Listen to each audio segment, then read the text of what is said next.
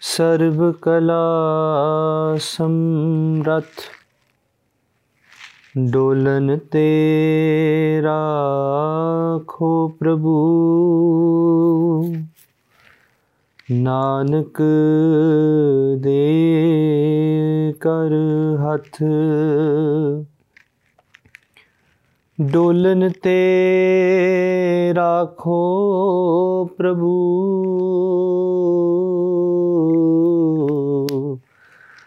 ਨਾਨਕ ਦੇ ਕਰ ਹੱਥ। ਸਤਨਾਮ ਸ੍ਰੀ ਵਾਹਿਗੁਰੂ ਸਾਹਿਬ ਜੀਓ। ਜੋ ਬਨ ਜਾਂਦੇ ਨਾ ਡਰਾਂ। ਜੇ ਸਹਿ ਪ੍ਰੀਤ ਨ ਜਾਏ, ਫਰੀਦਾ ਕਿਤੀ ਜੋ ਬਨ ਪ੍ਰੀਤ ਬਿਨ, ਸੁੱਕ ਗਏ ਕੁਮਲਾਏ। ਜੋ ਬਨ ਜਾਂਦੇ ਨਾ ਡਰਾਂ, ਜੇ ਸਹਿ ਪ੍ਰੀਤ ਨ ਜਾਏ, ਫਰੀਦਾ ਕਿਤੀ ਜੋ ਬਨ ਪ੍ਰੀਤ ਬਿਨ, ਸੁੱਕ ਗਏ ਕੁਮਲਾਏ। ਵਾਹਿਗੁਰੂ ਜੀ ਕਾ ਖਾਲਸਾ, ਵਾਹਿਗੁਰੂ ਜੀ ਕੀ ਫਤਿਹ। ਗੁਰੂ ਪਿਆਰੀ, ਗੁਰੂ ਸਵਾਰੀ ਸਾਧ ਸੰਗਤ ਜੀਓ ਕੱਲ ਰੋਜ਼ ਸਤਿਗੁਰੂ ਜੀ ਦੀ ਕਿਰਪਾ ਸਦਕਾ ਧੰਨ ਬਾਬਾ ਫਰੀਦ ਸਾਹਿਬ ਜੀ ਨੇ ਸਾਨੂੰ 33ਵਾਂ ਸ਼ਲੋਕ ਆਪਣੀ ਅੰਮ੍ਰਿਤ ਬਾਣੀ ਦਾ ਉਹਨਾਂ ਬਖਸ਼ਿਸ਼ ਕੀਤਾ ਸੀ। ਤੇ ਧੰਨ ਬਾਬਾ ਫਰੀਦ ਸਾਹਿਬ ਜੀ ਕੱਲ ਆਖਿਆ,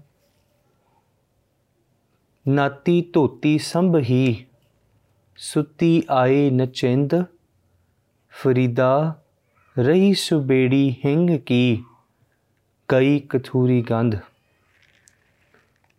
ਉਹਨਾਂ ਜ਼ਿਕਰ ਕੀਤਾ ਸੀ।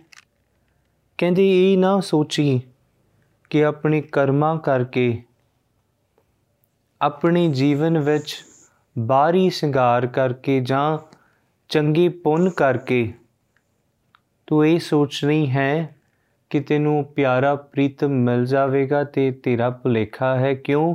ਕਿਉਂਕਿ ਸਭ ਕੁਝ ਕਰਕੇ ਤੂੰ ਲਾਪਰਵਾਹੀ ਦੀ ਨੀਂਦ ਸੌਂ ਗਈ ਤੇ ਇਹਨਾਂ ਵਿਕਾਰਾਂ ਨੇ ਆ ਕਰਕੇ ਤੇਰਾ ਅੰਦਰ ਲੁੱਟ ਲਿਆ ਹੈ। ਉਹਨਾਂ ਕਿਹਾ, ਹਾਂ, ਤੂੰ ਕਸਤੂਰੀ ਸੀ, ਤੇਰੇ ਵਿੱਚੋਂ ਸੁਗੰਧੀਆਂ ਆਉਂਦੀਆਂ ਸਨ। ਪਰ ਤੈਨੂੰ ਆਪ ਨਹੀਂ ਪਤਾ ਲੱਗਿਆ ਕਿ ਕਦੋਂ ਇਸ ਕਸਤੂਰੀ ਦੀ ਹੀ ਹੰਗਤਾ ਨੇ ਇਸ ਕਸਤੂਰੀ ਨੂੰ ਹਿੰਗ ਬਣਾ ਦਿੱਤਾ। ਹੁਣ ਤੇਰੇ ਵਿੱਚੋਂ ਖੁਸ਼ਬੂ ਨਹੀਂ। ਤੇਰੇ ਵਿੱਚੋਂ ਵੀ ਬਦਬੂ ਆਂਦੀ ਹੈ, ਕਿਤੇ ਗਿਆਨ ਦੀ ਬਦਬੂ ਹੈ। ਕਿਤੇ ਤੇਰੀ ਕੀਤੀ ਹੋਈ ਬੰਦਗੀ ਦਾ ਹੰਕਾਰ ਹੈ? ਕਿਤੇ ਤੇਰੀ ਕੀਤੀ ਸੇਵਾ ਤੇਰੇ ਸਿਰ ਚੜ ਬੋਲਦੀ ਏ। ਪਰ ਤੂੰ ਇਹ ਨਹੀਂ ਜਾਣਿਆ ਕਿ ਉਸ ਪਰਮਾਤਮਾ ਨੂੰ ਪਾਉਣਾ ਤੇ ਸਿਰਫ ਨਿਵ ਕੇ ਪਾਇਆ ਜਾ ਸਕਦਾ ਹੈ। ਮਹਾਰਾਜ ਨੇ ਬਾਣੀ 'ਚ ਕਿਹਾ,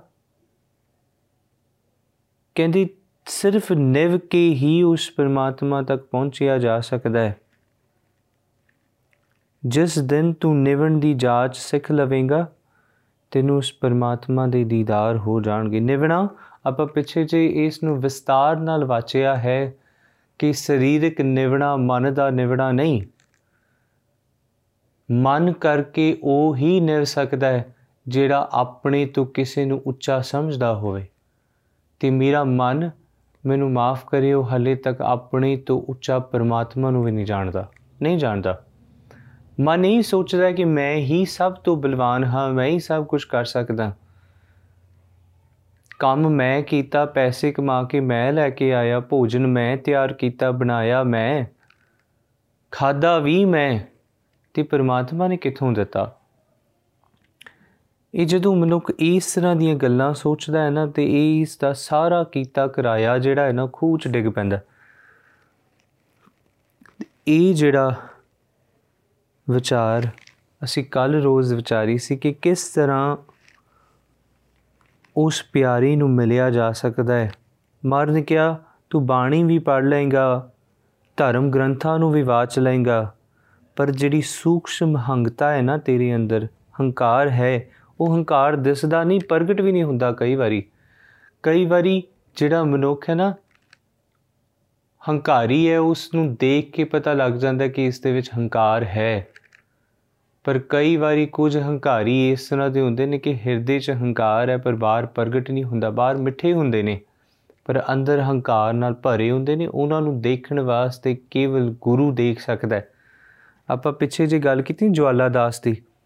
ਜਿੱਥੇ ਗੁਰੂ ਨਾਨਕ ਸਾਹਿਬ ਜੀ ਨੇ ਦੇਖ ਕੇ ਪਛਾਣ ਲਿਆ ਸੀ ਕਿ ਇਹਦੇ ਅੰਦਰ ਕਿੰਨੀ ਕੁ ਈਰਖਾ ਹੈ ਲੋਕੀ ਕਹਿੰਦੇ ਮਿੱਠ ਬੋਲੜਾ ਹੈ। ਪਰ ਸਾਧੂ ਕਹਿੰਦੇ ਨਹੀਂ, ਇਹਦੇ ਅੰਦਰ ਤ੍ਰਿਸ਼ਨਾ ਦੀ ਲੋਭ ਦੀ, ਵੈਰ ਦੀ ਅਗ ਦਰਿਆ ਚੱਲਦੇ ਪਏ ਨੇ। ਸਤਿਗੁਰਾਂ ਨੇ ਕਿਹਾ, ਕਹਿੰਦੇ ਪਾਠ ਪੜਿਓ ਅਰ ਵੇਦ ਵਿਚਾਰਿਓ, ਨਿਵਲ ਭੁਯੰਗਮ ਸਾਧੇ। ਪੰਜ ਜਨਾ ਸਿਉ ਸੰਗ ਨਾ ਛੁਟਕਿਓ, ਅਧਿਕ ਅਹੰਗ ਬੁੱਧ ਬਾਦੇ ਤੂੰ ਆਪਣੀ ਬੁੱਧੀ ਨੂੰ ਹੰਕਾਰ ਦੇ ਵਿੱਚ ਚਕੜਿਆ ਹੋਇਆ ਪਿਆਰੇ, ਇਨ ਬਿਦ ਮਿਲਣ ਨਾ ਜਾਈ, ਮੈਂ ਕੀਏ ਕਰਮ ਅਨੇਕਾ। ਕਈ ਕਰਮ ਚੰਗੇ ਕੀਤੇ ਨੇ, ਤੇ ਮੈਂ ਚੰਗੇ ਕਰਮ ਸੋਚ, ਕਰਕੇ ਸੋਚਦਾ ਕਿ ਉਹ ਪਿਆਰਾ, ਮੇਰੀ ਇਸ ਸੇਜ ਦੇ ਉੱਪਰ ਆ ਕੇ ਬੈਠੇਗਾ, ਪਰ ਇਹਨਾਂ ਕਰਮਾਂ ਦੇ ਅਧੀਨ ਉਹ ਵੱਜਿਆ ਨਹੀਂ, ਉਹ ਬੇਪਰਵਾਹ ਹੈ। ਉਸ ਨੂੰ ਤੇਰੇ ਕਰਮਾਂ ਦੀ ਲੋੜ ਨਹੀਂ।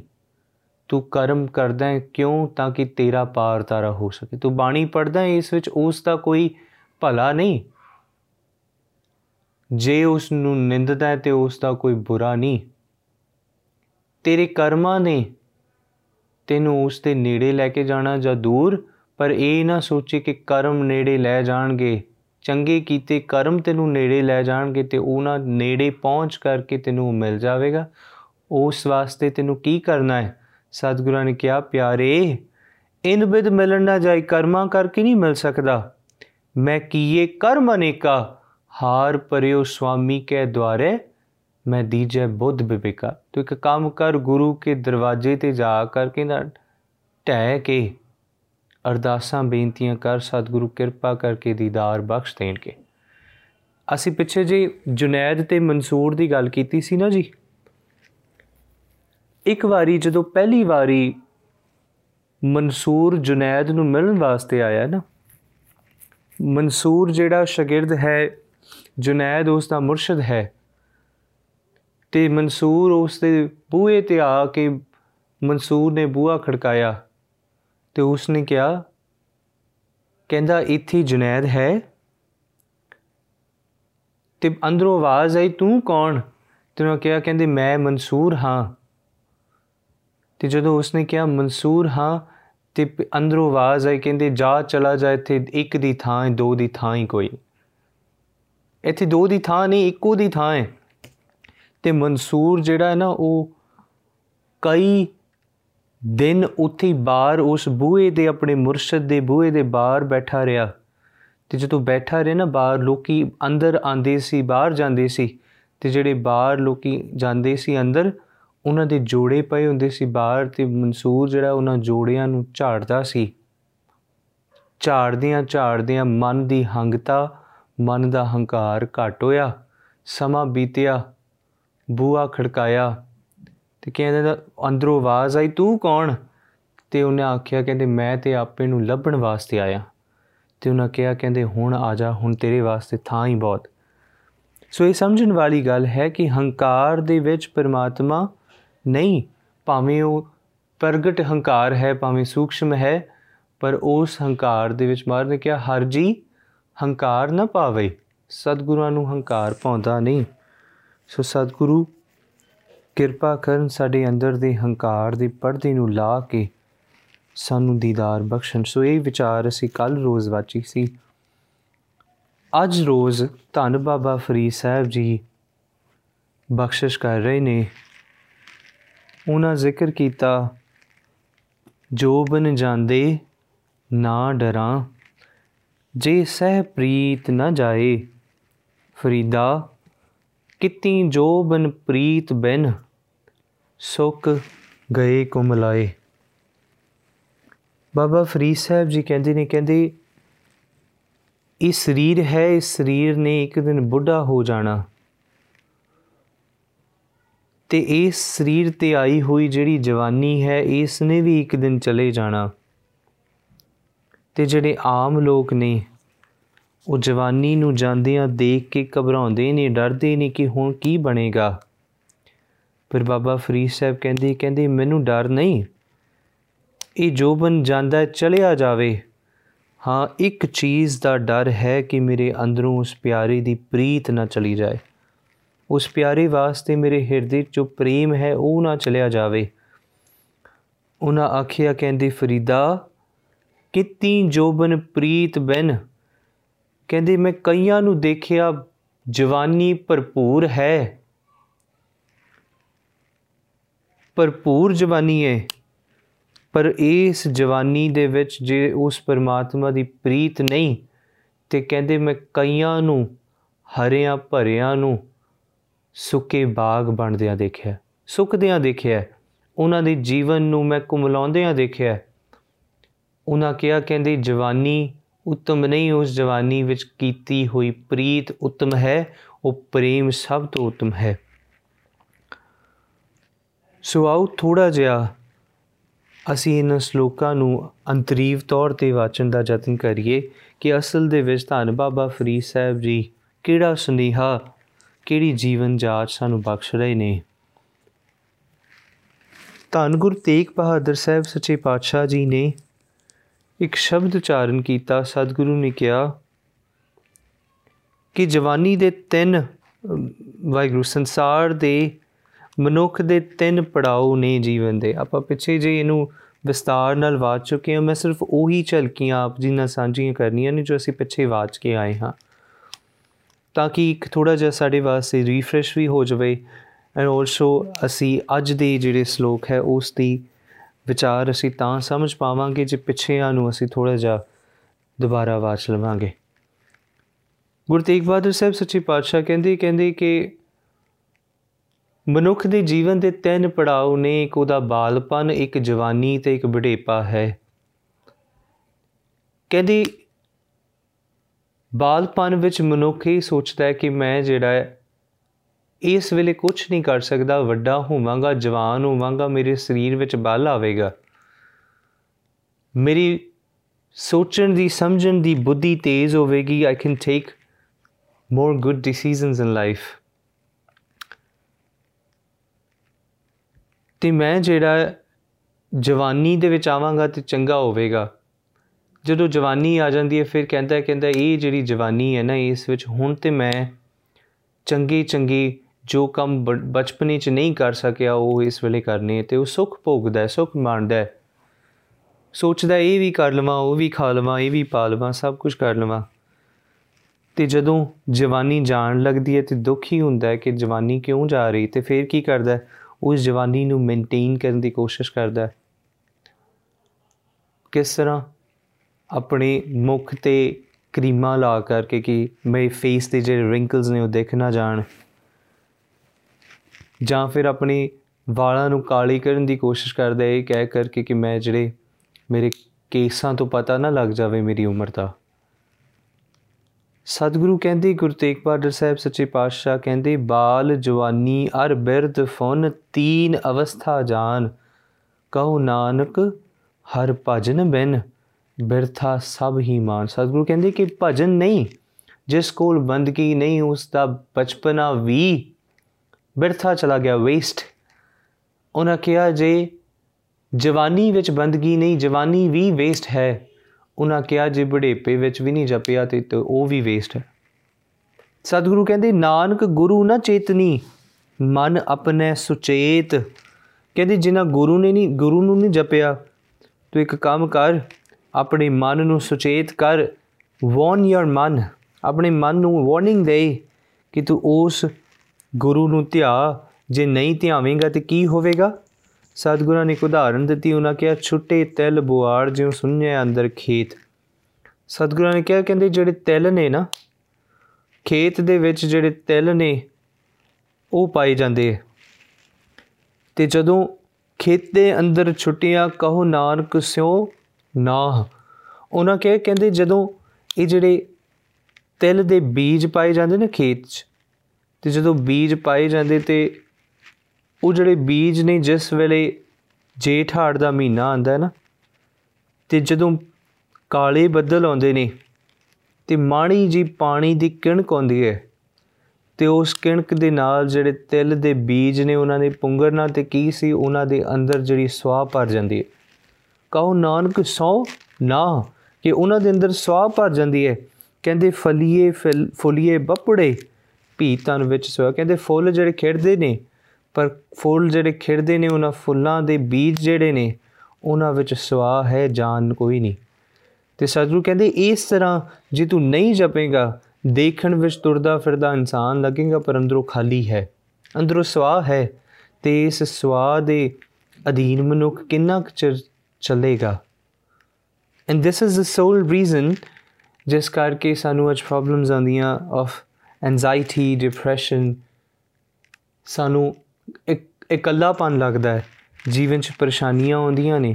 ਸਿਰਫ ਤਾਂ ਕਰਕੇ ਕਿਉਂਕਿ ਦੇਖਣ ਵਿੱਚ ਜਵਾਨੀ ਹੈ, ਅੰਦਰੋਂ ਖਾਲੀਪਨ ਹੈ, ਅੰਦਰੋਂ ਸਵਾਹ ਭਰੀ ਹੋਈ ਹੈ ਤੇ ਸਵਾਹ ਵਿੱਚ ਸਾਧੂ ਕਹਿੰਦੇ ਆਨੰਦ ਨਹੀਂ। ਮਨ ਆਪਣੇ ਸੁਚੇਤ ਤੂੰ ਕੰਮ ਕਰ, ਆਪਣੇ ਮਨ ਨੂੰ ਸੁਚੇਤ ਕਰ, ਗੁਰੂ ਨੂੰ ਜਪ। ਜੇ ਗੁਰੂ ਨੂੰ ਨਹੀਂ ਜਪੇਗਾ ਤੇ ਤੇਰਾ ਬਾਲਪਨ ਵੀ ਮਾੜਾ, ਤੇਰੀ ਜਵਾਨੀ ਵੀ ਤੈਨੂੰ ਗਰਕ ਦੇ ਵਿੱਚ ਲੈ ਕੇ ਜਾਵੇਗੀ। ਤੇ ਜੇ ਉਸ ਬੁਢੇਪੇ ਵਿੱਚ ਵੀ ਨਾ ਜਪ ਪਾਇਆ, ਤੇ ਫਿਰ ਕਿੱਧਰ ਨੂੰ ਜਾਵੇਂਗਾ?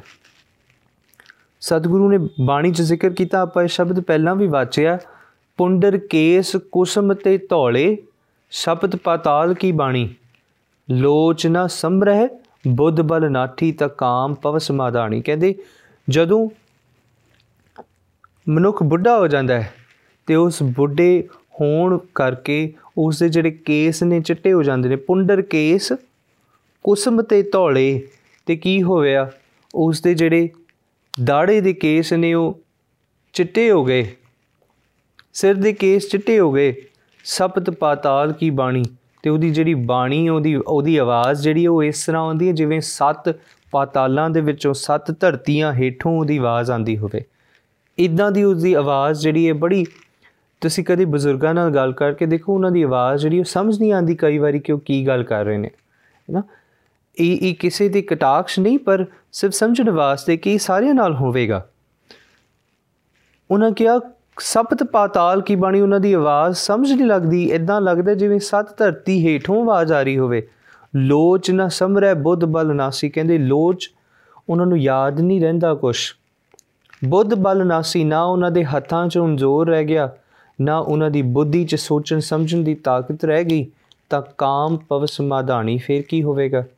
ਸਤਿਗੁਰੂ ਕਹਿੰਦੇ, ਜੇ ਇਹ ਵੀ ਹੋ ਜਾਏ ਨਾ, ਤਾਂ ਵੀ ਤੇਰੇ ਹਿਰਦੇ 'ਚੋਂ ਵਾਸਨਾ ਨਹੀਂ ਜਾਂਦੀ। ਜਾਂਦੀ ਨਹੀਂ। ਤੁਸੀਂ ਅੱਜ ਵੀ ਕਈ ਵਾਰੀ ਕਈ ਥਾਵਾਂ ਤੇ ਤੁਸੀਂ ਵੈਸਟਰਨ ਵਰਲਡ ਵਿੱਚ ਜਾਓ ਨਾ ਇਵਨ ਦੋ they are old but they they still get ਕਾਟ ਇਨ ਦ ਬੈਡ ਐਕਟਸ ਭਾਵੇਂ ਕਈ ਕਈ ਲੋਕ ਜਿਹੜੇ ਤਨ ਕਰਕੇ ਛੀਣ ਹੋ ਗਏ, ਬਜ਼ੁਰਗ ਹੋ ਗਏ ਨੇ, ਤਾਂ ਵੀ ਉਹਨਾਂ ਦੇ ਹਿਰਦੇ 'ਚੋਂ ਕਾਮ ਦੀ ਵਾਸਨਾ ਨਹੀਂ ਜਾਂਦੀ ਇਸੇ ਕਰਕੇ। ਕਿਉਂ?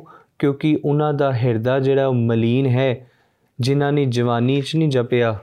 ਉਹ ਬੁਢੇਪੇ 'ਚ ਕਿਵੇਂ ਜਪ ਲੈਣਗੇ? ਇਹੀ ਗੱਲ ਆਪਾਂ ਪਿੱਛੇ ਗੱਲ ਕੀਤੀ ਸੀ ਨਾ, ਫਰੀਦ ਸਾਹਿਬ ਜੀ ਨੇ ਜ਼ਿਕਰ ਕੀਤਾ ਸੀ ਸ਼ਲੋਕ ਵਿੱਚ, ਉਹਨਾਂ ਕਿਹਾ, ਫਰੀਦਾ ਕਾਲੀ ਜਿਨੀ ਨਾ ਰਾਵਿਆ ਧੌੜੀ ਰਾਵੇ ਕੋਈ। ਕਹਿੰਦੇ, ਜਿਨ੍ਹਾਂ ਨੇ ਜਵਾਨੀ 'ਚ ਨਹੀਂ ਜਪਿਆ, ਕੋਈ ਵਿਰਲੇ ਨੇ। ਜਿਹੜੇ ਬੁਢੇਪੇ 'ਚ ਜਪ ਲੈਣਗੇ, ਕਿਉਂ? ਕਿਉਂਕਿ ਇਹ ਸੰਸਕਾਰ ਬਣ ਜਾਂਦੇ ਨੇ। ਆਪਾਂ ਆਪਾਂ ਜਦੋਂ ਇਸ ਸ਼ਲੋਕ ਨੂੰ ਵਾਚ ਰਹੇ ਸੀ, ਅਸੀਂ ਗੱਲ ਕੀਤੀ ਸੀ ਤਰਤੀਬ ਦੀ।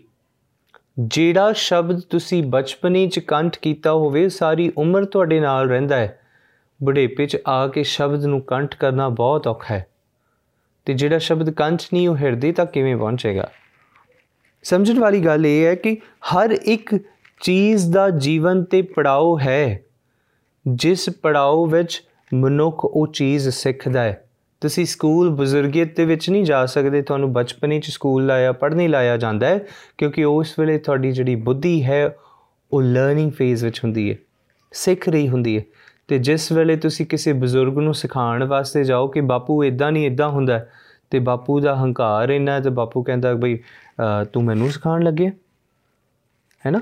ਇਸ ਚੀਜ਼ ਨੂੰ ਸਮਝਣਾ ਕਿਉਂ? ਕਿਉਂਕਿ ਉਹਨਾਂ ਨੇ ਆਪਣੇ ਜੀਵਨ ਮੁਤਾਬਕ ਜੀਵਨ ਨੂੰ ਜਿਉ ਲਿਆ ਹੈ, ਆਪਣੀ ਮਤ ਮੁਤਾਬਕ ਜੀਵਨ ਹੰਡਾਇਆ ਹੈ ਤੇ ਉਸ ਵੇਲੇ ਕੋਈ ਆ ਕੇ ਕਵੇ, ਤੂੰ ਗਲਤੀ ਕਰਦਾ ਪਿਆ ਬਾਪੂ। ਤੇ ਉਹ ਬਾਪੂ ਕਹਿੰਦਾ, ਨਹੀਂ, ਕੋਈ ਨਹੀਂ, ਗਲਤੀ ਕੀਤੀ ਤੇ ਮੈਂ ਕਰਦਾ ਹੀ ਪਿਆ ਇਦਾਂ ਹੀ ਕੀਤਾ ਮੈਂ ਸਾਰੀ ਉਮਰ।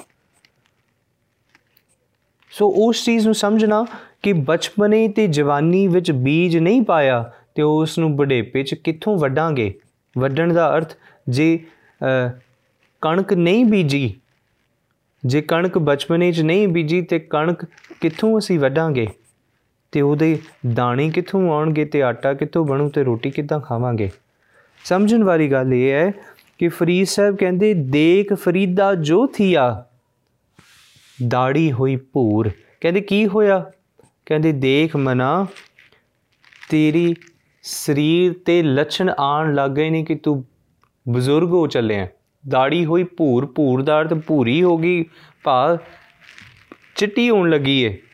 ਅੱਗੋਂ ਨੇੜਾ ਆਇਆ, ਪਿੱਛਾ ਰਿਹਾ ਦੂਰ ਹੁਣ ਤੇਰਾ ਜਿਹੜਾ ਅੱਗਾ ਹੈ ਨਾ, ਅੱਗਾ ਦਾ ਭਾਵ ਬੁਢੇਪਾ ਆ ਗਿਆ ਤੇ ਜਿਹੜੇ ਸੰਸਾਰ ਦੇ ਵਿੱਚ ਤੂੰ ਪਿੱਛਾ ਸਮਾਂ ਹੰਡਾ ਕੇ ਆਇਆ ਸੀ, ਉਹ ਦੂਰ ਰਹਿ ਗਿਆ। ਬਚਪਨਾ ਦੂਰ ਰਹਿ ਗਿਆ, ਜਵਾਨੀ ਦੂਰ ਰਹਿ ਗਈ, ਹੁਣ ਮੁੜ ਕੇ ਆਉਣੀ ਨਹੀਂ। ਹੁਣ ਤੇ ਸਿਰੇ ਸਾਹਮਣੇ ਸਿਰ ਬੁਢੇਪਾ ਹੈ। ਆਪਾਂ ਪਿੱਛੇ ਜੀ ਫਰੀਦ ਸਾਹਿਬ ਜੀ ਦਾ ਇੱਕ ਸ਼ਲੋਕ ਵਾਚਿਆ ਸੀ, ਉੱਥੇ ਫਰੀਦ ਸਾਹਿਬ ਜ਼ਿਕਰ ਕੀਤਾ, ਕਹਿੰਦੇ, ਦੇਖ ਫਰੀਦਾ ਜੇ ਥੀਆ ਸ਼ੱਕਰ ਹੋਈ ਵਿਸ ਸਾਈਂ ਬਾਜੋ ਆਪਣੇ ਵੇਦਨ ਕਹੀਏ ਕਿਸ। ਕਹਿੰਦੇ ਜਿਹੜੀਆਂ ਚੀਜ਼ਾਂ ਤੈਨੂੰ ਚੰਗੀਆਂ ਲੱਗਦੀਆਂ ਸਨ, ਇਹ ਚਾਹੁੰਦਾ, ਇਹ ਚਾਹੀਦਾ, ਇਹ ਖਾਣ ਵਾਸਤੇ, ਇਹ ਇਹ ਪਾਉਣ ਵਾਸਤੇ, ਕਹਿੰਦੇ ਹੁਣ ਉਹ ਤੇਰੇ ਵਾਸਤੇ ਠੀਕ ਨਹੀਂ। ਮਿੱਠਾ ਖਾਣ ਦਾ ਸ਼ਕੀਨ ਸਾਂ, ਹੁਣ ਉਹੀ ਮਿੱਠਾ ਮੇਰੇ ਵਾਸਤੇ ਜ਼ਹਿਰ ਬਣਿਆ। ਘੁੰਮਣ ਫਿਰਨ ਦਾ ਸ਼ਕੀਨ ਸਾਂ, ਪਰ ਹੁਣ ਜੇ ਬਾਹਰ ਘੁੰਮਣ ਫਿਰਨ ਵਾਸਤੇ ਨਿਕਲਾਂ ਤੇ ਤਨ ਜਿਹੜਾ ਹੈ, ਉਹ ਰੋਗ ਬੁਖਾਰ ਦੇ ਵਿੱਚ ਚਿੰਬੜ ਜਾਂਦਾ ਕਿਉਂ? ਕਿਉਂਕਿ ਥੱਕ ਜਾਂਦਾ, ਹੁਣ ਪੌੜੀਆਂ ਚਾਰ ਉਤਰ ਨਹੀਂ ਸਕਦਾ। ਸਾਈਂ ਬਾਜੋ ਆਪਣੇ ਵੇਦਨ ਕਹੀਏ ਕਿਸ ਕੀ ਇਸ ਗੱਲ ਨੂੰ ਕੌਣ ਸਮਝੇਗਾ?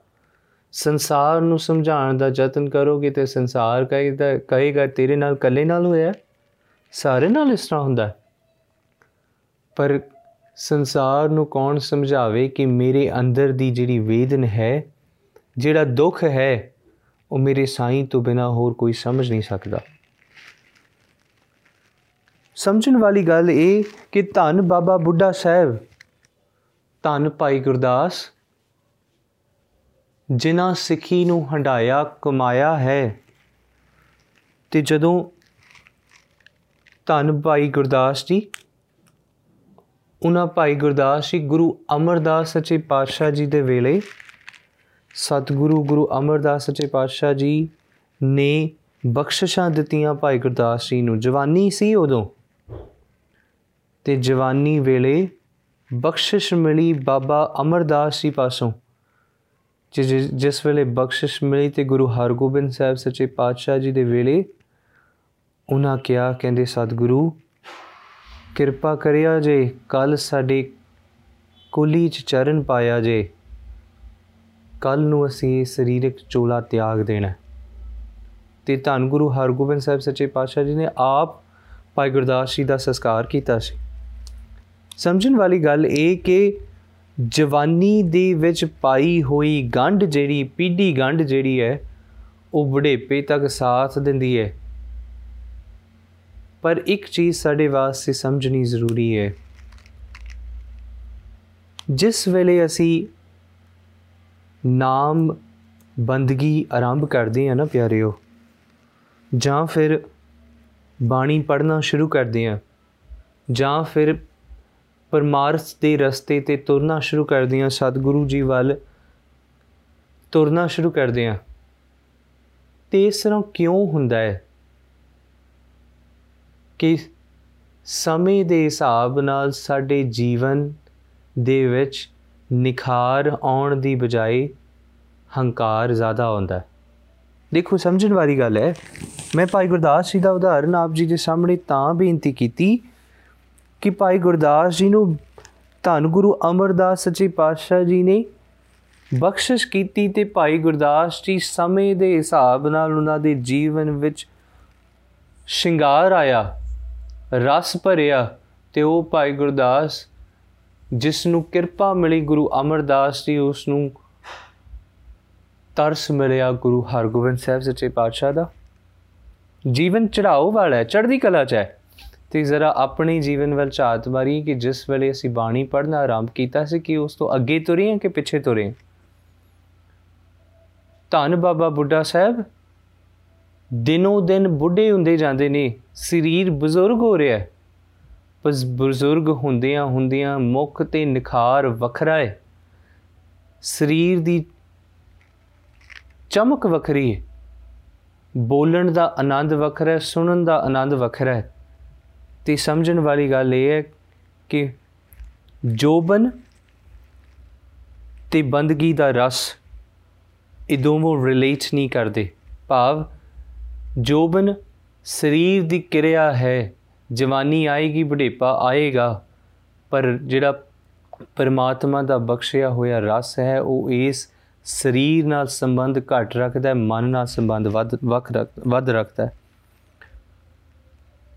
ਸਤਿਗੁਰੂ ਜੀ ਬਖਸ਼ਿਸ਼ ਕਰਦੇ ਹੈ ਸੇਖ ਫਰੀਦ ਸਾਹਿਬ ਆਖਿਆ, ਕਹਿੰਦੇ, ਫਰੀਦਾ, ਅੱਖੀ ਦੇਖ, ਪਤੀਨੀਆਂ ਸੁਣ ਸੁਣ ਰੀਨੇ ਕੰਨ, ਅਸੀਂ ਇਸ ਸ਼ਲੋਕ ਵਾਚ ਕੇ ਆਏ ਹਾਂ ਪਿੱਛੇ। ਉਹਨਾਂ ਕਿਹਾ, ਫਰੀਦਾ ਅੱਖੀ ਦੇਖ ਪਤੀਨੀਆਂ ਸੁਣ ਸੁਣ ਰੀਣੇ ਕੰਨ, ਸਾਖ ਪਕੰਦੀ ਆਈਆਂ ਹੋਰ ਕਰਿੰਦੀ ਵਨ। ਕਹਿੰਦੇ, ਹੁਣ ਕੀ ਹੋਇਆ? ਹੁਣ ਜਿਹੜੀ ਕਣਕ ਸੀ ਉਹ ਭੂਰੀ ਹੋ ਗਈ ਤੇ ਜਦੋਂ ਕਣਕ ਭੂਰੀ ਹੋ ਜਾਏ ਤੇ ਪਤਾ ਲੱਗ ਜਾਂਦਾ ਕਿ ਹੁਣ ਇਸ ਨੂੰ ਵੱਢਣ ਦਾ ਸਮਾਂ ਆ ਗਿਆ। ਅੱਖਾਂ ਜਿਹੜੀਆਂ ਨੇ ਹੁਣ ਬਹੁਤੀਆਂ ਚੀਜ਼ਾਂ ਦੇਖ ਨਹੀਂ ਸਕਦੀਆਂ। ਜਦੋਂ ਦੇਖਣ ਲੱਗਦੀਆਂ ਨੇ ਤੇ ਦੁਖਦੀਆਂ ਨੇ ਅੱਖਾਂ 'ਚੋਂ ਪਾਣੀ ਰਿਸਦਾ ਹੈ, ਤੇ ਜਿਹੜੇ ਕੰਨ ਨੇ ਉਹ ਹੁਣ ਸੁਣਨ ਦੀ ਸ਼ਕਤੀ ਉਹਨਾਂ 'ਚ ਮੁੱਕ ਗਈ। ਤੇ ਕਹਿੰਦੇ ਹੁਣ ਹੁਣ ਇਸ ਸੰਸਾਰ ਤੋਂ ਕੂਚ ਕਰਨ ਦਾ ਸਮਾਂ ਆ ਗਿਆ, ਹੁਣ ਇਸ ਇਸ ਵਕਤ ਤੂੰ ਕਿਵੇਂ ਜਪ ਲਏਗਾ? ਸਮਝਣ ਵਾਲੀ ਗੱਲ ਇਹ ਕਿ ਸਮਾਂ ਜਿਹੜਾ ਹੈ ਨਾ, ਇਸ ਸਮੇਂ ਨੂੰ ਇਸ ਸਮੇਂ ਦਾ ਲਾਹਾ ਲੈਣਾ ਗੁਰਸਿੱਖਾਂ ਦੇ ਵਾਸਤੇ ਜ਼ਰੂਰੀ ਹੈ। ਜੇ ਸਮਾਂ ਗਵਾ ਲਿਆ ਤੇ ਜੀਵਨ 'ਚ ਕੁਝ ਹੱਥ ਪੱਲੇ ਨਹੀਂ ਲੱਗਣਾ। ਸਤਿਗੁਰੂ ਨੇ ਕਿਹਾ, ਰੰਗ ਮਾਣ ਲੈ ਪਿਆਰਿਆ, ਜਾਂ ਜੋਬਨ ਨਾਉ ਹੁਲਾ। ਦਿਨ ਥੋੜੜੇ ਥੱਕੇ ਭਇਆ ਪੁਰਾਣਾ ਚੋਲਾ। ਉਹਨਾਂ ਕਿਹਾ, ਕਹਿੰਦੇ, ਰੰਗ ਮਾਣ ਲੈ ਪਿਆਰਿਆ ਤੂੰ ਇੱਕ ਕੰਮ ਕਰ। ਤੂੰ ਉਸ ਪਿਆਰੇ ਦੇ ਰਸ ਦਾ ਰੰਗ ਮਾਣ, ਜਾਂ ਜੋਬਨ ਨੌ ਹੁਲਾ ਤੂੰ ਇੱਕ ਕੰਮ ਕਰ, ਇਸ ਜੋਬਨ ਦੇ ਵਿੱਚ ਮਾਣ ਭਾਵੇਂ ਤੂੰ ਤੇਰੇ ਦਿਨ ਥੋੜੇ ਨੇ। ਦਿਨ ਥੋੜੜੇ ਥੱਕੇ, ਭਇਆ ਪੁਰਾਣਾ ਚੋਲਾ ਭਾਵੇਂ ਤੇਰਾ ਸਰੀਰ ਦਾ ਤਨ ਪੁਰਾਣਾ ਹੋ ਗਿਆ। ਬਜ਼ੁਰਗ ਹੋ ਗਿਆ ਤੂੰ, ਪਰ ਫੇਰ ਵੀ ਇੱਕ ਕੰਮ ਕਰੀ, ਇਸ ਹਿਰਦੇ ਚੋਂ ਰਸ ਨਾ ਜਾਣ ਦੇ ਉਸ ਦੀ ਪ੍ਰੀਤ ਨਾ ਮੁਕਣ ਦੇਈ। ਕਿਉਂ? ਕਿਉਂਕਿ ਇਹ ਜਿਹੜੀ ਪ੍ਰੀਤ ਹੈ, ਤੈਨੂੰ ਨਵੇਲਾ ਰੱਖੇਗੀ। ਤੈਨੂੰ ਬਜ਼ੁਰਗ ਨਹੀਂ ਹੋਣ ਦੇਗੀ, ਤੈਨੂੰ ਜਵਾਨ ਰੱਖੇਗੀ ਸदैव ਵਾਸਤੇ। ਤੇ ਅਸੀਂ ਕੀ ਸੋਚਦੇ ਆ ਆਪਾਂ ਬਾਬਾ ਦੀਪ ਸਿੰਘ ਜੀ ਦੀ ਗੱਲ ਕਰਦੇ ਆ ਨਾ। ਆਪਾਂ ਕਹਿੰਦੇ ਆ ਬਾਬਾ ਦੀਪ ਸਿੰਘ ਜੀ ਬਜ਼ੁਰਗ ਸੀ। ਨਹੀਂ ਪਿਆਰਿਓ, ਉਸ ਵਰਗਾ ਜਵਾਨ ਬਾਬਾ ਕੋਈ ਨਹੀਂ। ਕਿਉਂ? ਕਿਉਂਕਿ ਸਰੀਰਕ ਤਲ ਤੇ ਬੁੱਢਾ ਹੈ, ਪਰ ਆਤਮਿਕ ਤਲ ਤੇ ਜਵਾਨਾਂ ਨਾਲੋਂ ਵੱਧ ਕੰਮ ਕਰ ਗਿਆ। ਤੇ ਉਸ ਬਾਬਾ ਦੀਪ ਸਿੰਘ ਨੂੰ ਉਹਨਾਂ ਦੀ ਕੋਲੋਂ ਅਸੀਂ ਜੀਵਨ ਜਾਂਚ ਸਿੱਖੀਏ ਕਿ ਜਵਾਨੀ ਭਰੀ ਜਵਾਨੀ ਦੀ ਉਮਰ 'ਚ ਉਹਨਾਂ ਨੇ ਸਤਗੁਰ ਦੀ ਬਾਣੀ ਨੂੰ ਕਿਵੇਂ ਜੀਵਿਆ। ਇਸ ਤਰ੍ਹਾਂ ਜੀਵਿਆ ਕਿ ਉਹਨਾਂ ਨੇ ਪੰਜ ਸ੍ਰੀ ਗੁਰੂ ਗ੍ਰੰਥ ਸਾਹਿਬ ਮਹਾਰਾਜ ਦੇ ਸਰੂਪ ਲਿਖੇ ਨੇ। ਧੰਨ ਬਾਬਾ ਦੀਪ ਸਿੰਘ ਜੀ। ਭਰੀ ਜਵਾਨੀ 'ਚ ਲਿਖੇ ਤੇ ਭਰੀ ਜਵਾਨੀ ਸਤਗੁਰਾਂ ਨੇ ਹੱਥ 'ਚ ਕਲਮ ਫੜਾਈ ਤੇ ਜਿਸ ਵੇਲੇ ਦੇਖਿਆ ਕਿ ਸਰੀਰ ਮਨ ਤਿਆਰ ਹੈ, ਸਤਗੁਰਾਂ ਨੇ ਖੰਡਾ ਫੜਾ ਕੇ ਕਿਹਾ ਕਿ ਨਹੀਂ, ਤੇਰੇ ਸਾਹਮਣੇ ਕੋਈ ਜਵਾਨ ਵੀ ਆਵੇਗਾ ਤੇ ਟਿਕੇਗਾ ਨਹੀਂ। ਕਿਉਂ? ਕਿਉਂਕਿ ਤੇਰੇ ਹੱਡ ਬਜ਼ੁਰਗ ਨਹੀਂ, ਪਰ ਮਨ ਜਵਾਨ ਹੈ। ਅੰਦਰ ਦਾ ਰਸ ਜਿਹੜਾ ਉਹ ਪ੍ਰੀਤ ਜਿਹੜੀ ਟੁੱਟੀ ਨਹੀਂ, ਉਹ ਪ੍ਰੀਤ ਵਧੀ ਹੈ। ਤੇ ਥੋੜਾ ਜਿਹਾ ਅਸੀਂ ਇਹ ਸਮਝੀਏ ਕਿ ਇਹ ਪ੍ਰੀਤ ਕੀ ਹੈ? ਅਸੀਂ ਬਾਰ-ਬਾਰ ਇਹ ਸ਼ਬਦ ਵਰਤ ਰਹੇ ਹਾਂ। ਧੰਨ ਬਾਬਾ ਫਰੀਦ ਸਾਹਿਬ ਜੀ ਨੇ ਜ਼ਿਕਰ ਕੀਤਾ ਕਿ ਜੇ ਸਹਿ ਪ੍ਰੀਤ ਨਾ ਜਾਏ, ਕਿ ਜੇ ਉਸ ਪਿਆਰਿਆਂ ਨਾਲ ਪ੍ਰੀਤ ਨਹੀਂ ਜਾਂਦੀ ਤੇ ਮੈਂ ਡਰਾਂ ਨਾ ਕਿ ਮੇਰਾ ਜੋਬਨ ਜਾ ਰਿਹਾ ਹੈ, ਮੇਰੀ ਜਵਾਨੀ ਜਾ ਰਹੀ, ਮੈਂ ਡਰਦਾ ਨਹੀਂ। ਧੰਨ ਭਾਈ ਗੁਰਦਾਸ ਜੀ, ਉਹਨਾਂ ਨੇ ਕੁਝ ਉਦਾਹਰਨ ਦਿੱਤੇ ਨੇ ਪਿਆਰਿਓ ਕਿ ਪ੍ਰੀਤ ਕੀ ਹੈ? ਤੇ ਪ੍ਰੀਤ ਕੀ ਸਰੀਰ ਦੇ ਬਲ ਕਰਕੇ ਹੈ? ਕੀ ਸਰੀਰ ਦੀ ਜਵਾਨੀ ਕਰਕੇ ਹੈ? ਜਾਂ ਕੀ ਸਰੀਰ ਦੇ ਬੁਢੇਪੇ ਕਰਕੇ ਹੈ? ਉਹਨਾਂ ਜ਼ਿਕਰ ਕੀਤਾ, ਉਹਨਾਂ ਕਿਹਾ, ਕਹਿੰਦੇ, ਨਹੀਂ, ਨਾ ਜਵਾਨੀ, ਨਾ ਬੁਢੇਪਾ। ਇਸ ਪ੍ਰੀਤ ਦਾ ਜਿਹੜਾ ਰਸ ਹੈ ਇਹ ਨਾ ਜਵਾਨੀ, ਨਾ ਬੁਢੇਪੇ ਨਾਲ ਸਰੀਰ ਨਾਲ ਜੁੜੇ ਆ, ਇਹ ਤੇ ਮਨ ਨਾਲ ਜੁੜੇ ਆ ਤੇ ਮਨ ਕਦੇ ਬੁੱਢਾ ਨਹੀਂ ਹੁੰਦਾ। ਮਨ ਸਦੀਵੀ ਤੌਰ ਤੇ ਜਵਾਨ ਹੈ। ਜੇ ਇਸ ਮਨ ਵਿੱਚ ਪ੍ਰੀਤ ਹੈ ਤੇ ਮਨ ਜਵਾਨ ਹੈ। ਤੇ ਜੇ ਇਸ ਮਨ ਵਿੱਚ ਪ੍ਰੀਤ ਨਹੀਂ ਤੇ ਮਨ ਬਚਪਨੇ ਵਿੱਚ ਵੀ ਬੁੱਢਾ ਹੋ ਸਕਦਾ ਹੈ। ਉਹਨਾਂ ਜ਼ਿਕਰ ਕੀਤਾ, ਕਹਿੰਦੇ ਇੱਕ ਕੋਇਲ ਹੈ। ਉਸ ਕੋਇਲ ਦਾ, ਉਸ ਕੋਇਲ ਦੀ ਪ੍ਰੀਤ ਹੈ ਅੰਬ ਦੇ ਨਾਲ। ਜਿਸ ਵੇਲੇ ਅੰਬਾਂ ਨੂੰ ਬੂਰ ਲੱਗਦਾ ਹੈ ਤੇ ਕੋਇਲ ਜਿਹੜੀ ਹੈ ਉਸ ਅੰਬਾਂ ਦੇ ਰੁੱਖ ਤੇ ਆ ਕਰਕੇ ਚਹਿਕਦੀ ਹੈ, ਸੋਹਣੀ ਮధుਰ ਆਵਾਜ਼ ਵਿੱਚ ਗੀਤ ਗਾਉਂਦੀ ਹੈ। ਤੇ ਉਹਨਾਂ ਕਿਹਾ, ਜੇ ਕੋਇਲ ਬੁੱਢੀ ਹੋਵੇ, ਬਜ਼ੁਰਗ ਹੋ ਗਈ ਕੋਇਲ, ਤੇ ਕੀ ਕੋਇਲ ਆ ਕੇ ਗੀਤ ਨਹੀਂ ਗਾਵੇਗੀ? ਦੂਸਰੀ ਉਦਾਹਰਨ ਉਹਨਾਂ ਦਿੱਤੀ, ਕਹਿੰਦੇ, ਇੱਕ ਭੌਰਾ ਹੈ। ਉਹ ਭੌਰਾ ਇੱਕ ਫੁੱਲ ਤੇ ਫੁੱਲ ਦੇ ਨਾਲ ਉਸ ਦੀ ਪ੍ਰੀਤ ਹੈ। ਤੇ ਜੇ ਉਹ ਭੌਰਾ ਬੁੱਢਾ ਹੋ ਜਾਏ, ਬਜ਼ੁਰਗ ਹੋ ਜਾਏ, ਤੇ ਕੀ ਉਹ ਭੌਰਾ ਜਿਹੜਾ ਹੈ, ਉਸ ਫੁੱਲ ਤੇ ਆ ਕਰਕੇ ਬੈਠੇਗਾ ਨਹੀਂ, ਉਸ ਦਾ ਰਸ ਮਾਣੇਗਾ ਨਹੀਂ? ਮਾਣੇਗਾ। ਉਹਨਾਂ ਜ਼ਿਕਰ ਕੀਤਾ, ਕਹਿੰਦੇ ਪਾਣੀ ਹੈ ਤੇ ਪਾਣੀ ਦੀ ਇੱਕ ਬੂੰਦ ਹੈ, ਉਹ ਤੁਰੀ ਹੈ। ਉਹ ਤੁਰ ਕੇ ਸਮੁੰਦਰ 'ਚ ਸਮਾਣਾ ਚਾਹੁੰਦੀ ਹੈ, ਉਸਨੇ ਕਦੇ ਸਮੁੰਦਰ ਦੇਖਿਆ ਨਹੀਂ। ਪਰ ਇੰਨੀ ਦੂਰ ਚੱਲਣ ਕਰਕੇ ਉਸ ਦੀ ਜਵਾਨੀ ਜਿਹੜੀ ਹੈ ਉਹ ਮੁੱਕ ਗਈ। ਬਜ਼ੁਰਗੀ ਦੀ ਉਮਰ 'ਚ ਆ ਗਈ ਤੇ ਕੀ ਪਾਣੀ ਦੀ ਬੂੰਦ ਉਹ ਸਮੁੰਦਰ 'ਚ ਸਮਾਏਗੀ ਨਹੀਂ? ਛੱਡ ਦੇਗੀ ਪ੍ਰੀਤ? ਛੱਡੇਗੀ ਨਹੀਂ? ਇਸੇ ਤਰ੍ਹਾਂ ਉਹਨਾਂ ਕਿਹਾ, ਕਹਿੰਦੇ ਇਸੇ ਤਰ੍ਹਾਂ ਜਿਹੜਾ ਗੁਰਸਿੱਖ ਹੈ ਨਾ ਉਸ ਦੇ ਅੰਗ ਅੰਗ ਵਿੱਚ ਉਸ ਪਰਮਾਤਮਾ ਨੂੰ ਮਿਲਣ ਦੀ ਪ੍ਰੀਤ ਹੈ, ਭਾਵੇਂ ਜਵਾਨੀ ਹੋਵੇ, ਭਾਵੇਂ ਬੁਢੇਪਾ ਭਾਵੇਂ ਬਚਪਨਾ, ਉਸ ਦੇ ਹਿਰਦੇ ਵਿੱਚ ਦੀ ਪ੍ਰੀਤ ਉਹਨੂੰ ਤੋੜਨ ਵਾਸਤੇ ਮਜਬੂਰ ਕਰ ਦਿੰਦੀ। ਭਾਈ ਗੁਰਦਾਸ ਜੀ ਨੇ ਕਬਿਤ ਉਚਾਰਨ ਕੀਤਾ। ਉਹਨਾਂ ਕਿਹਾ, ਕਹਿੰਦੇ, ਸਲਲ ਨਿਵਾਸ ਜੈਸੇ ਮੀਨ ਕੀ ਨਾ ਘਟੈ ਰੁਚ, ਦੀਪਕ ਪ੍ਰਗਾਸ ਘਟੈ ਪ੍ਰੀਤ ਨਾ ਪਤੰਗ ਕੀ। ਉਹਨਾਂ ਕਿਹਾ, ਕਹਿੰਦੀ, ਜਿਸ ਤਰ੍ਹਾਂ ਇੱਕ ਮੱਛੀ ਹੈ ਉਹ ਮੱਛੀ ਜਿਹੜੀ ਹੈ ਭਾਵੇਂ ਬਜ਼ੁਰਗ ਹੋ ਗਈ, ਪਰ ਉਹ ਸੋਚੋ ਕਿ ਮੱਛੀ ਹੁਣ ਬਜ਼ੁਰਗ ਹੋ ਗਈ ਉਸ ਨੂੰ ਪਾਣੀ ਚੋਂ ਕੱਢ ਦਿਓ। ਹੁਣ ਪਾਣੀ ਦਾ ਕੀ ਪ੍ਰੀਤ ਉਸ ਦੀ ਨਾਲ? ਤੇ ਜੇ ਮੱਛੀ ਨੂੰ ਕੱਢ ਦਿਓ, ਤਾਂ ਵੀ ਉਹ ਉਸੇ ਤਰ੍ਹਾਂ ਕੁਰਲਾਏਗੀ ਜਿਸ ਤਰ੍ਹਾਂ ਜਵਾਨੀ ਦੇ ਵਿੱਚ ਬਚਪਨੇ 'ਚ ਕੁਰਲਾਉਂਦੀ ਹੈ। ਉਸ ਦੀ ਪ੍ਰੀਤ ਘਟ ਨਹੀਂ। ਸਲਲ ਨਿਵਾਸ ਜੈਸੇ ਮੀਨ ਕੀ ਨਾ ਘਟੈ ਰੁਚ, ਦੀਪਕ ਪ੍ਰਗਾਸ ਘਟੈ ਪ੍ਰੀਤ ਨਾ ਪਤੰਗ ਕੀ। ਕਹਿੰਦੀ ਦੀਪਕ ਨੂੰ ਦੇਖ ਕੇ ਪਤੰਗਾ ਜਿਹੜਾ ਹੈ ਉਹ ਭਾਵੇਂ ਬਜ਼ੁਰਗ ਹੈ, ਤਾਂ ਵੀ ਉਸ ਵਿੱਚ ਸਮਾਣਾ ਚਾਹੁੰਦਾ ਹੈ, ਆਪਣੀ ਪ੍ਰੀਤ ਨੂੰ ਕੰਪਰੋਮਾਈਜ਼ ਨਹੀਂ ਕਰਦਾ। ਉਹਨਾਂ ਕਿਹਾ, ਕੁਸਮ ਸੁਬਾਸ ਜੈਸੇ ਤ੍ਰਿਪਤ ਨਾ ਮਦ ਪਕੋ ਉਡਤ ਆਕਾਸ਼, ਆਸ ਘਟੈ ਨਾ ਬਿਹੰਗ ਕੀ। ਕਹਿੰਦੇ ਭੌਰਾ ਜਿਹੜਾ ਉਹ ਫੁੱਲ ਨੂੰ ਦੇਖ ਕੇ ਕਦੇ ਆਪਣੀ ਆਪ ਨੂੰ ਸੰਕੋਚਦਾ ਨਹੀਂ, ਭਾਵੇਂ ਜਵਾਨੀ ਚ ਹੈ, ਬੁਢੇਪੇ ਚ ਜਾ ਕੇ ਉਸ ਫੁੱਲ ਦੇ ਵਿੱਚ ਸਮਾਉਂਦਾ ਹੀ ਸਮਾਉਂਦਾ। ਕਹਿੰਦੇ ਇੱਕ ਉਡਤ ਆਕਾਸ਼ ਆਸ ਘਟੇ ਨਾ ਬਿਹੰਕੀ, ਜਿਸ ਤਰ੍ਹਾਂ ਇੱਕ ਪੰਛੀ ਹੈ। ਭਾਵੇਂ ਜਵਾਨੀ ਚ ਹੈ, ਭਾਵੇਂ ਬੁਢੇਪੇ ਚ ਉੜਦਾ ਹੈ। ਉਹ, ਉਸ ਪੰਛੀ ਨੂੰ ਕੈਦ ਕਰ ਲੋ ਤੇ ਕੈਦ ਉਹਦੇ ਵਾਸਤੇ ਮੌਤ ਹੈ, ਪਰ ਉੱਡਣਾ ਉਸ ਵਾਸਤੇ ਜ਼ਿੰਦਗੀ ਹੈ, ਭਾਵੇਂ ਪੰਖ ਸਾਥ ਦਿੰਦੇ, ਭਾਵੇਂ ਨਹੀਂ। ਘਟਾ ਘਨ ਕੋਰ ਮੋਰ ਚਾਤਰਕ ਹਿਰਦੈ ਉਲਾਸ, ਨਾਦ ਬਾਦ ਸੁਨ ਰਤ ਘਟੈ ਨਾ ਕੁਰੰਗ ਕੀ। ਉਹਨਾਂ ਕਿਹਾ, ਕਹਿੰਦੇ ਜਿਸ ਤਰ੍ਹਾਂ ਇੱਕ ਮੋਰ ਹੈ, ਇੱਕ ਚਾਤਰਕ ਹੈ। ਉਹ ਭਾਵੇਂ ਬਜ਼ੁਰਗ ਨੇ, ਭਾਵੇਂ ਉਹ ਜਵਾਨ ਨੇ, ਜਿਸ ਵੇਲੇ ਬਾਰਿਸ਼ ਦੀ ਇੱਕ ਬੂੰਦ ਪੈਂਦੀ ਹੈ ਤੇ ਉਹ ਕੂਕਾਂ ਮਾਰਦੇ ਨੇ, ਆਨੰਦ ਵਿੱਚ ਨੱਚਦੇ ਨੇ। ਕਿਉਂ? ਕਿਉਂਕਿ ਉਹਨਾਂ ਦੀ ਪ੍ਰੀਤ ਉਸ ਤਸੰਤੀ ਬੂੰਦ ਨਾਲ, ਉਸ ਮੇਘ ਨਾਲ ਹੈ। ਉਹਨਾਂ ਕਿਹਾ, ਨਾਦ ਬਾਦ ਸੁਨ ਰਤੈ ਨਾ ਕੁਰੰਗ ਕੀ। ਕਹਿੰਦੇ, ਜਿਹੜਾ ਚੰਡਾ ਹੀਰਾ ਹੈ, ਉਹ ਜਦੋਂ ਨਾਦ ਦੀ ਆਵਾਜ਼ ਸੁਣਦਾ ਹੈ ਜਦੋਂ ਹਿਰਨ ਹੈ ਉਹ ਚੰਡਾ ਹੀਰਾ ਦੀ ਆਵਾਜ਼ ਸੁਣਦਾ ਹੈ, ਜਿਹੜਾ ਸ਼ਿਕਾਰੀ ਵਜਾਉਂਦਾ ਹੈ। ਤੇ ਭਾਵੇਂ ਉਹ ਜਵਾਨ ਹੈ, ਭਾਵੇਂ ਬਜ਼ੁਰਗ ਹੈ, ਉਹ ਰੋਕ ਨਹੀਂ ਸਕਦਾ। ਉਸ ਦੀ ਪ੍ਰੀਤ ਇੰਨੀ ਵੱਡੀ ਪ੍ਰਬਲ ਹੈ ਕਿ ਉਹ ਜਾ ਕਰਕੇ ਉਹਦੇ ਕੋਲ ਜ਼ਰੂਰ ਜਾਂਦਾ ਹੈ। ਤੈਸੇ ਪ੍ਰੈ ਪ੍ਰੇਮ ਰਸ ਰਸਕ ਰਸਾਲ, ਸੰਤ ਘਟਤ ਨਾ ਤ੍ਰਿਸ਼ਨਾ ਪ੍ਰਬਲ ਅੰਗ ਅੰਗ ਕੀ ਕਹਿੰਦੇ ਇਸੇ ਤਰ੍ਹਾਂ ਗੁਰਸਿੱਖ ਦੇ ਅੰਦਰ ਦੀ ਪ੍ਰੀਤ ਹੈ।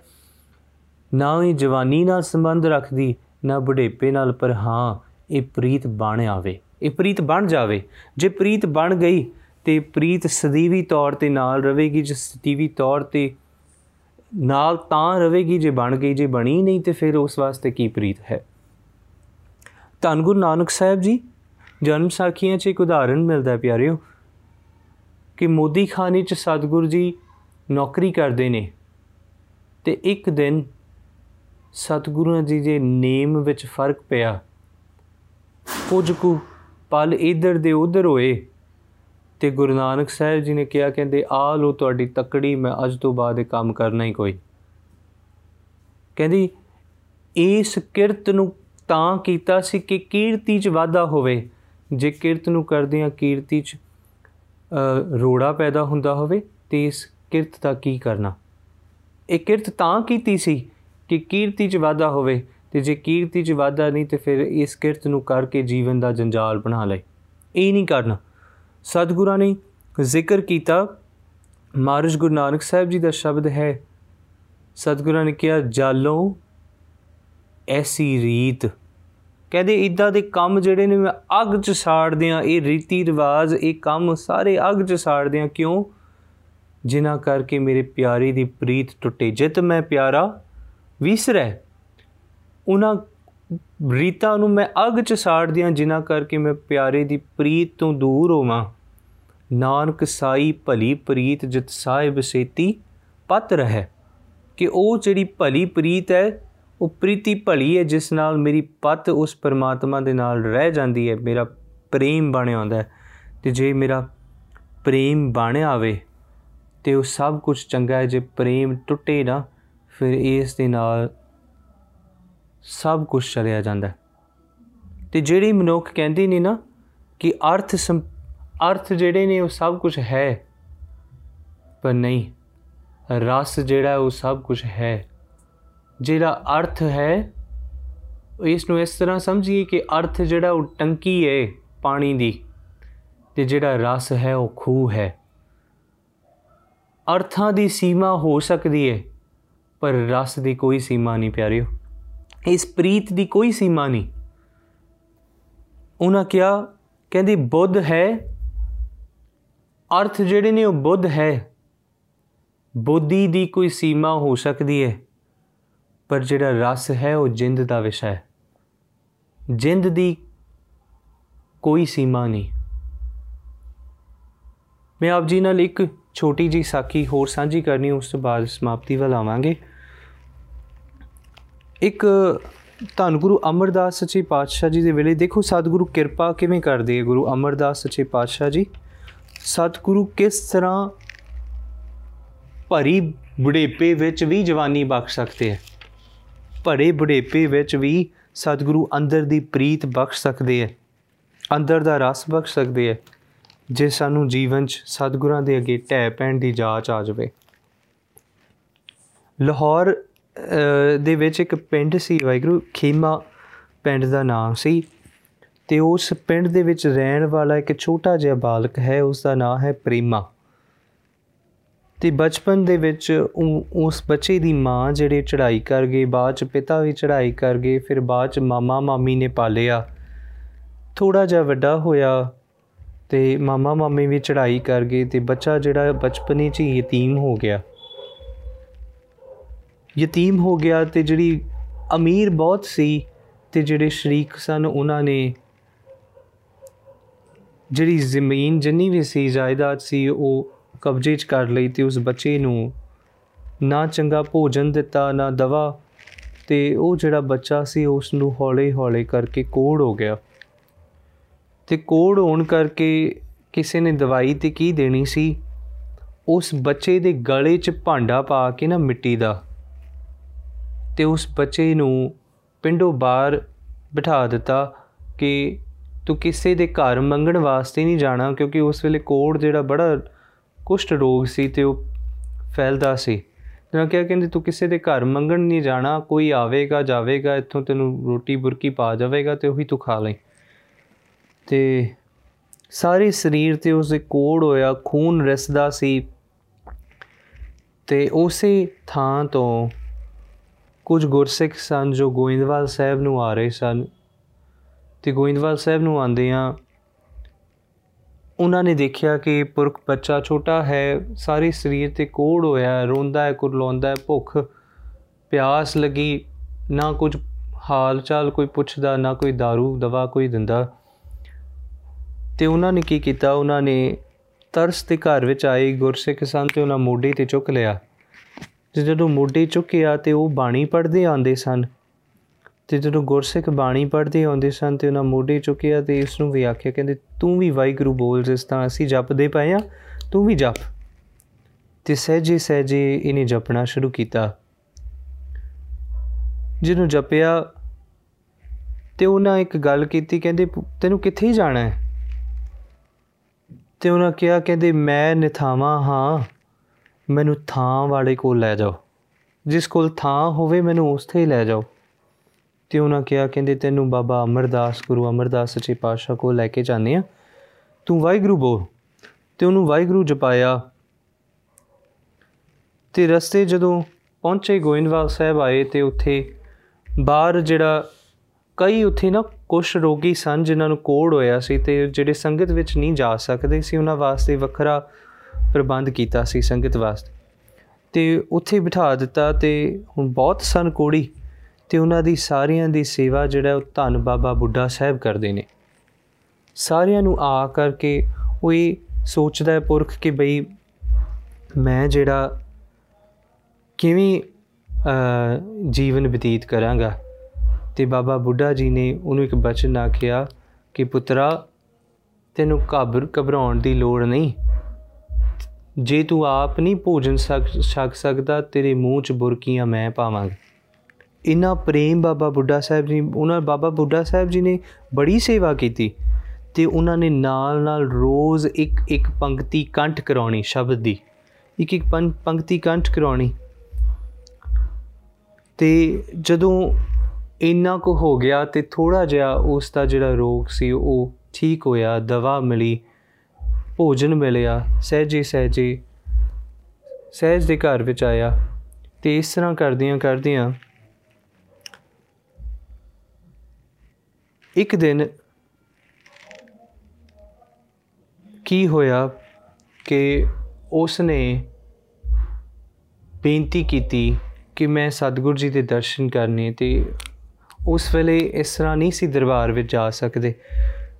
ਪਰ ਸਹਿਜੇ ਸਹਿਜੇ ਬਾਣੀ ਜਦੋਂ ਪੜ੍ਹੀ ਤੇ ਅੰਦਰ ਉਹਦੇ ਰਸ ਪੈਦਾ ਹੋਇਆ ਤੇ ਰਸ ਪੈਦਾ ਹੋਇਆ ਤੇ ਇੱਕ ਦਿਨ ਸਤਿਗੁਰ ਜੀ ਨੇ ਕਿਹਾ, ਕਹਿੰਦੇ ਉਸ ਨੂੰ ਬੁਲਾ ਕੇ ਲੈ ਕੇ ਆਓ। ਉਹ ਪ੍ਰੇਮਾ ਜਿਹੜਾ ਉਸ ਨੂੰ ਬੁਲਾ ਕੇ ਲੈ ਕੇ ਆਓ। ਤੇ ਉਹਨਾਂ ਕਿਹਾ, ਜਦੋਂ ਉਸ ਨੇ ਸੁਣਿਆ ਨਾ ਕਿ ਸਤਿਗੁਰੂ ਜੀ ਨੇ ਬੁਲਾਇਆ ਤੇ ਉਹ ਪ੍ਰੇਮਾ ਨੇ ਜ਼ੋਰ-ਜ਼ੋਰ ਦੀ ਉੱਚੀ ਉੱਚੀ ਸ਼ਬਦ ਉਹਨਾਂ ਗਾਇਆ। ਕਹਿੰਦੇ, ਗਿਆ ਕਛੋਟਾ, ਲੱਦਾ ਫੇਰ, ਸੁਣੋ ਲੋਕੋ ਮੈਂ ਪਾਇਆ ਵਡੇਰ।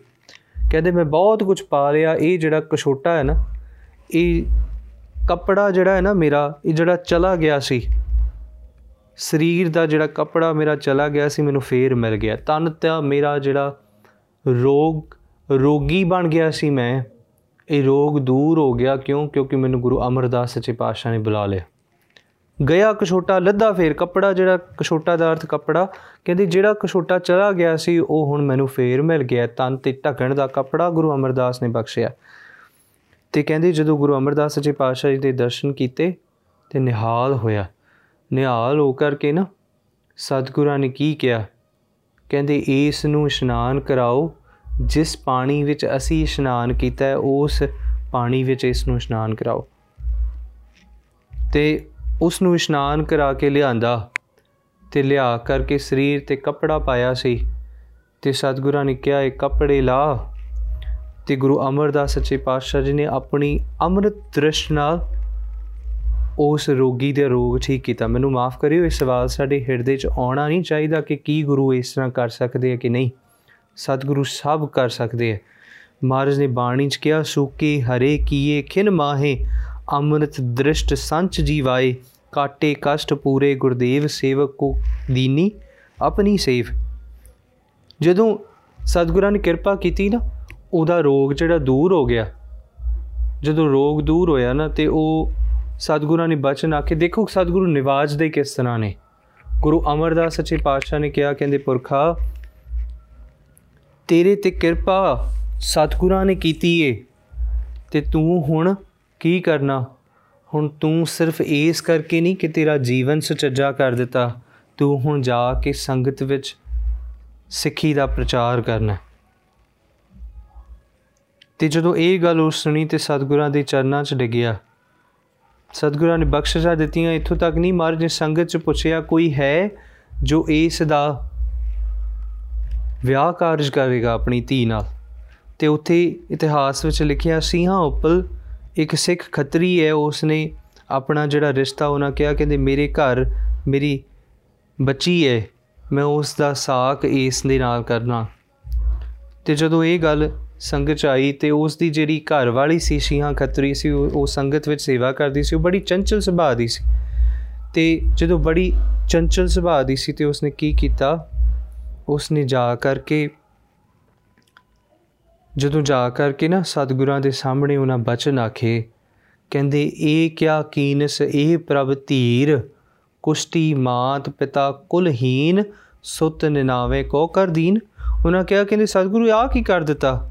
ਕਹਿੰਦੇ, ਇਹ ਰੋਗੀ ਹੈ ਕੁਸ਼ਤੀ ਹੈ ਮਾਤ ਪਿਤਾ ਕੁਲਹੀਨ, ਕੁਸ਼ਟ ਉਹਨਾਂ ਨੂੰ ਪਤਾ ਨਹੀਂ ਸੀ ਕਿਉਂਕਿ ਲੰਗਰਾਂ 'ਚ ਸੀ ਤੇ ਕਿਸੇ ਨੇ ਜਾ ਕੇ ਦੱਸਿਆ ਬਈ ਇਸ ਨਾਲ ਸਾਹ ਕੌਣ ਲੱਗਾ ਤੇ ਉਹਨਾਂ ਕਿਹਾ, ਕੁਸ਼ਤੀ ਇਹ ਰੋਗੀ ਹੈ ਇਹਦਾ ਮਾਤ ਪਿਤਾ ਕੋਈ ਨਹੀਂ, ਇਹਦੀ ਕੁਲ ਕੋਈ ਨਹੀਂ ਤੇ ਤੁਸੀਂ ਇਸ ਨੂੰ ਤੁਸੀਂ ਆਪਣੀ ਨਿਨਾਵੇ ਦਾ ਅਰਥ ਸੁਤਾ ਨਿਨਾਵੇ ਕੋ ਕਰਦੀ ਨਿਨਾਵੇ ਦਾ ਅਰਥ ਜਿਹਦੇ ਬਾਪ ਦਾ ਪਤਾ ਨਾ ਹੋਵੇ। ਉਹਨਾਂ ਕਿਹਾ ਕਿ ਸੁਤਾ ਨਿਨਾਵੇ ਕੋ ਕਰਦੀਨ ਤੁਸੀਂ ਇਸ ਨੂੰ ਆਪਣੀ ਸਾਡੀ ਬੱਚੀ ਦੇ ਦਿੱਤੀ ਤੇ ਸਤਿਗੁਰਾਂ ਨੇ ਕਿਹਾ, ਉੱਥੇ ਬਚਨ ਦੇਖੋ ਨਿਵਾਜਨ ਵਾਲੇ ਸਤਿਗੁਰੂ। ਸਤਿਗੁਰਾਂ ਨੇ ਬਚਨ ਆਖੇ, ਉਹਨਾਂ ਕਿਹਾ, ਮਮ ਸੁਤ ਏ ਜੋ ਮੁਰਾਰੀ, ਵਿਆਹੀ ਤੰਜਾਂ ਸਾਥ ਤੁਮਾਰੀ। ਸਤਿਗੁਰਾਂ ਨੇ ਕਿਹਾ, ਕਹਿੰਦੇ, ਨਹੀਂ, ਇਹ ਕੋੜੀ ਨਹੀਂ, ਇਹ ਕੋੜੀ ਨਹੀਂ, ਇਹ ਸਾਡਾ ਪੁੱਤਰ ਹੈ। ਅਸੀਂ ਹਾਂ ਇਸ ਦੇ ਬਾਪ। ਮਮ ਸੁਤ ਇਹ ਜੋ ਮੁਰਾਰੀ, ਇਸ ਨੂੰ ਨਾਂ ਦਿੱਤਾ ਮੁਰਾਰੀ। ਸਤਿਗੁਰਾਂ ਨੇ ਕਿਹਾ, ਇਹ ਸਾਡਾ ਅੱਜ ਤੋਂ ਪੁੱਤਰ ਹੈ ਤੇ ਇਸ ਦੇ ਨਾਲ ਅਸੀਂ ਤੇਰੀ ਧੀ ਦਾ ਵਿਆਹ ਕਾਰਜ ਕੀਤਾ। ਤੇ ਉੱਥੇ ਜਦੋਂ ਸਤਿਗੁਰਾਂ ਨੇ 22 ਮੰਜੀਆਂ ਥਾਪੀਆਂ ਨਾ, ਉਹਨਾਂ ਵਿੱਚੋਂ ਇੱਕ ਮੰਜੀ ਮੱਥੋ ਮੁਰਾਰੀ ਨੂੰ ਥਾਪੀ। ਮੱਥੋ ਉਸ ਬੱਚੀ ਦਾ ਨਾਂ ਜਿਸ ਦਾ ਸਾਕ ਮੁਰਾਰੀ ਨਾਲ ਕੀਤਾ ਗਿਆ ਤੇ ਇਹਨਾਂ ਦੋਵਾਂ ਨੂੰ ਸਤਿਗੁਰਾਂ ਨੇ ਥਾਪ ਕੇ ਮੰਜੀ ਦਿੱਤੀ। ਸੋ ਸਮਝਣ ਵਾਲੀ ਗੱਲ ਇਹ ਹੈ ਕਿ ਜਦੋਂ ਗੁਰਸਿੱਖ ਪ੍ਰੀਤ ਕਰਦਾ ਹੈ ਨਾ, ਤੇ ਸਤਿਗੁਰੂ ਇਹ ਨਹੀਂ ਦੇਖਦੇ ਬੱਚਾ ਹੈ, ਬਜ਼ੁਰਗ ਹੈ, ਕੋੜੀ ਹੈ, ਕਿਸੇ ਦੇ ਸਰੀਰ ਨੂੰ ਰੋਗ ਹੋਇਆ ਨਹੀਂ ਦੇਖਦੇ, ਉਸ ਦੇ ਅੰਦਰ ਦੀ ਪ੍ਰੀਤ ਦੇਖਦੇ ਨੇ ਤੇ ਉਸ ਪ੍ਰੀਤ ਦੇ ਨਾਲ ਉਸ ਨੂੰ ਨਿਥਾਵਿਆਂ ਨੂੰ ਵੀ ਥਾਣ ਬਖਸ਼ਦੇ ਹੈ ਗੁਰੂ ਅਮਰਦਾਸ ਸੱਚੇ ਪਾਤਸ਼ਾਹ ਜੀ। ਸੋ ਸਤਿਗੁਰੂ ਕਿਰਪਾ ਕਰੀ ਸਾਡੇ ਮਨ ਨੂੰ ਵੀ ਜਿਹੜਾ ਕੋੜ ਹੋਇਆ ਨਾ, ਇਸ ਮਨ ਦੇ ਕੋੜ ਨੂੰ ਵੀ ਸਤਿਗੁਰੂ ਬਖਸ਼ ਕਰਕੇ ਇਸ ਨੂੰ ਵੀ ਸੋਹਣਾ ਕਛੋਟਾ ਦੇ ਕੇ, ਕਪੜਾ ਦੇ ਕਰਕੇ ਸਤਿਗੁਰੂ ਨਿਵਾਜਣ ਤੇ ਸਾਡੇ ਅੰਦਰ ਦੇ ਵਿਕਾਰਾਂ ਨੂੰ ਸਤਿਗੁਰੂ ਬਖਸ਼ ਦੇਣ। ਸੋ ਇਨੀਆਂ ਕੇ ਵਿਚਾਰਾਂ ਪ੍ਰਵਾਨ ਕਰਿਓ ਜੀ। ਦਿਓ ਸੀਸਾਂ ਬਲਾਉ ਫਤਿਹ। ਭੁੱਲਾਂ ਚੁੱਕਾਂ ਦੀ ਖਿਮਾ। ਵਾਹਿਗੁਰੂ ਜੀ ਕਾ ਖਾਲਸਾ, ਵਾਹਿਗੁਰੂ ਜੀ ਕੀ ਫਤਿਹ।